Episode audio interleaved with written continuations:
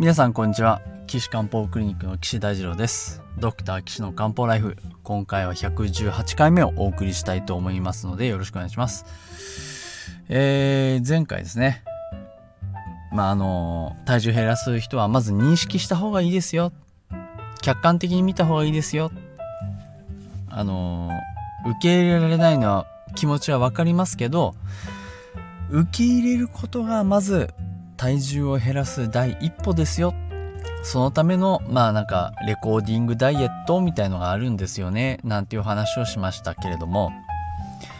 今回はまあちょっと運動した方がいいですよねっていう話をねあのさせてもらいたいなと思います。これあの私の書いたあの1日1個のリンゴっていうね本があるんですけどその中でもまあ記してるんですけれどもまああの物理です。体重を減らすのは物理ですから。あの脂肪ってあるじゃないですか。脂肪を 1g 消費するには 10kcal 運動しないといけませんよっていうふうに言われてます。ね。であのー、よく三大栄養素っていう中で糖質脂質タンパク質っていうのがありますよね。でこの話をねちょっと簡単にしたいと思うんですけどえっと糖質はね簡単に言うと車のガソリンです。まああの摂取したら燃やして燃やして燃やしてエネルギーを作りますっていうところですね。で余っちゃった糖質はグリコーゲンにして肝臓に貯蓄しますしもっと余ってれば皮下脂肪にして今度ね糖質炭水化物を油にして体に蓄積します。まあ大体こんな認識でいいです。ね。次はあのー、まあタンパク質ですね。タンパク質は体を作る重要な成分です。例えばあの人間の体って60兆個ぐらいの細胞でできてますけどその細胞の膜を作るとかあと DNA のあの遺伝子配列ね。こうアミノ酸。アミノ酸配列を作りますとかあのタンパク質ってのは体を作る元っていうふうに考えてもらう、まあ、筋肉を作りますっていうふうに考えてもらったらいいと思います。で3つ目の油は脂肪分でエネルギーを貯蓄します。あのいざっていう時のために油を取っといてるんです。皮下脂肪として内臓脂肪としてっていうふうにそういうふうに思ってください。うん、大体それで間違ってないです。で、えっと、食べたものをですね、まあ糖質を食べれば、それですごいエネルギーとして、あの、消耗しなきゃいけないんで、例えば有酸素運動をたくさんしましょうっていうなったら、そこの有酸素運動のところで糖質をどんどん使うっていうことなんですよ。だから、有酸素運動をどんどんしてると、摂取したものをどんどん消費しましょうねっていうことで、蓄積しないようにしましょうっていう、そういう作戦なんですよね。うん。だから、運動しなくなったら、その分蓄積しちゃうんで、なかなか、こう、長続きしない人は難しいですよ、なんていう、そういう、うダイエットの方向性なわけなんですね。で、あのー、じゃあ、糖質炭水化物取んなかったらどうなっちゃうのっていう話なんですけど炭水化物とか糖質ね取らなかったらじゃあどうなるかっていうとエネルギー足りないよってなっちゃってじゃあ次はじゃあ脂肪を燃やしましょう。油を燃やしましょうっていうのが体の中の仕組みなんですよね。そうなんですよ。だからよくあの有酸素運動を30分以上しましょうって言うじゃないですか。有酸素運動30分の間で、まず糖質全部燃やしちゃって、そっから脂肪を燃やす体の状態になりますから、そこをやることによって脂肪を燃やして太っちゃった余計に溜まっちゃった油を燃焼することによってスリムになりましょうねっていうのがまあ、よくあるエアロビクスとか有酸素運動とかウォーキングとかマラソンとかの、まあ、考え方なわけですよ。そこまでは大丈夫ですかね。まあ皆さんご存知かもしれませんけど。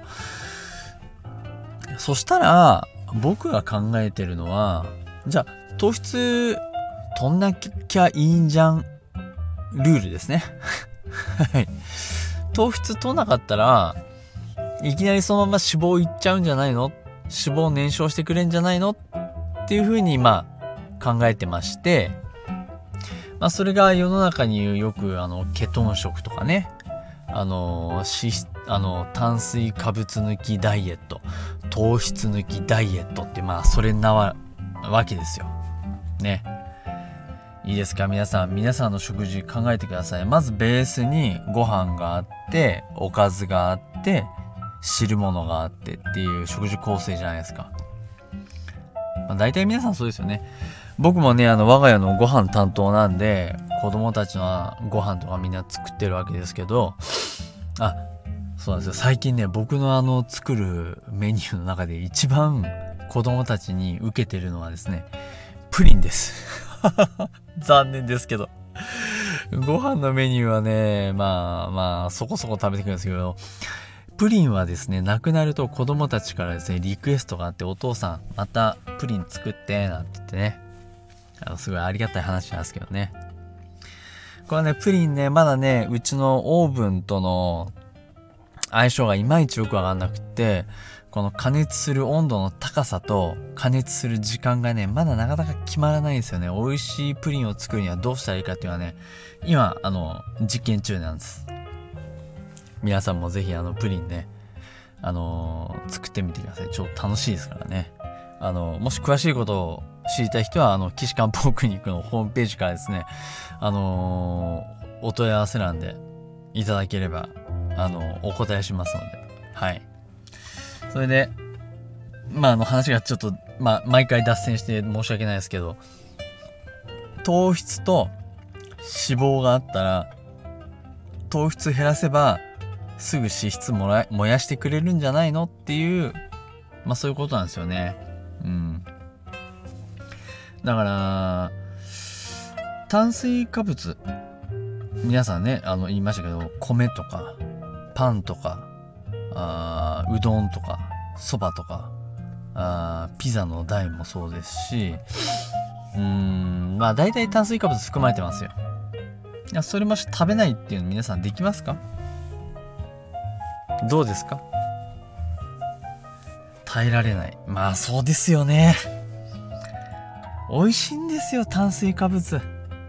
パンとかね、僕も今、あのもうほぼ減らしてるんで、あんま食べないですけど、たまに食べるとめちゃくちゃうまいっすもんね。あの、特に最近僕はあのワイン飲んでるんですけど、ワインとね、フランスパン、めちゃくちゃ合います。で、あと僕あの、ウイスキーが好きなんでね、ウイスキーってもとも麦から作るんですよ。で、パンも麦から作るじゃないですか。だからこのね、麦と麦のコラボレーションがね、なんとも言えない美味しいマリアージュを醸し出してくれるんですよね。これはね、僕多分、米と日本酒に感じるマリアージュもね、まあそうなんですよ。これね、めちゃくちゃ美味しいです。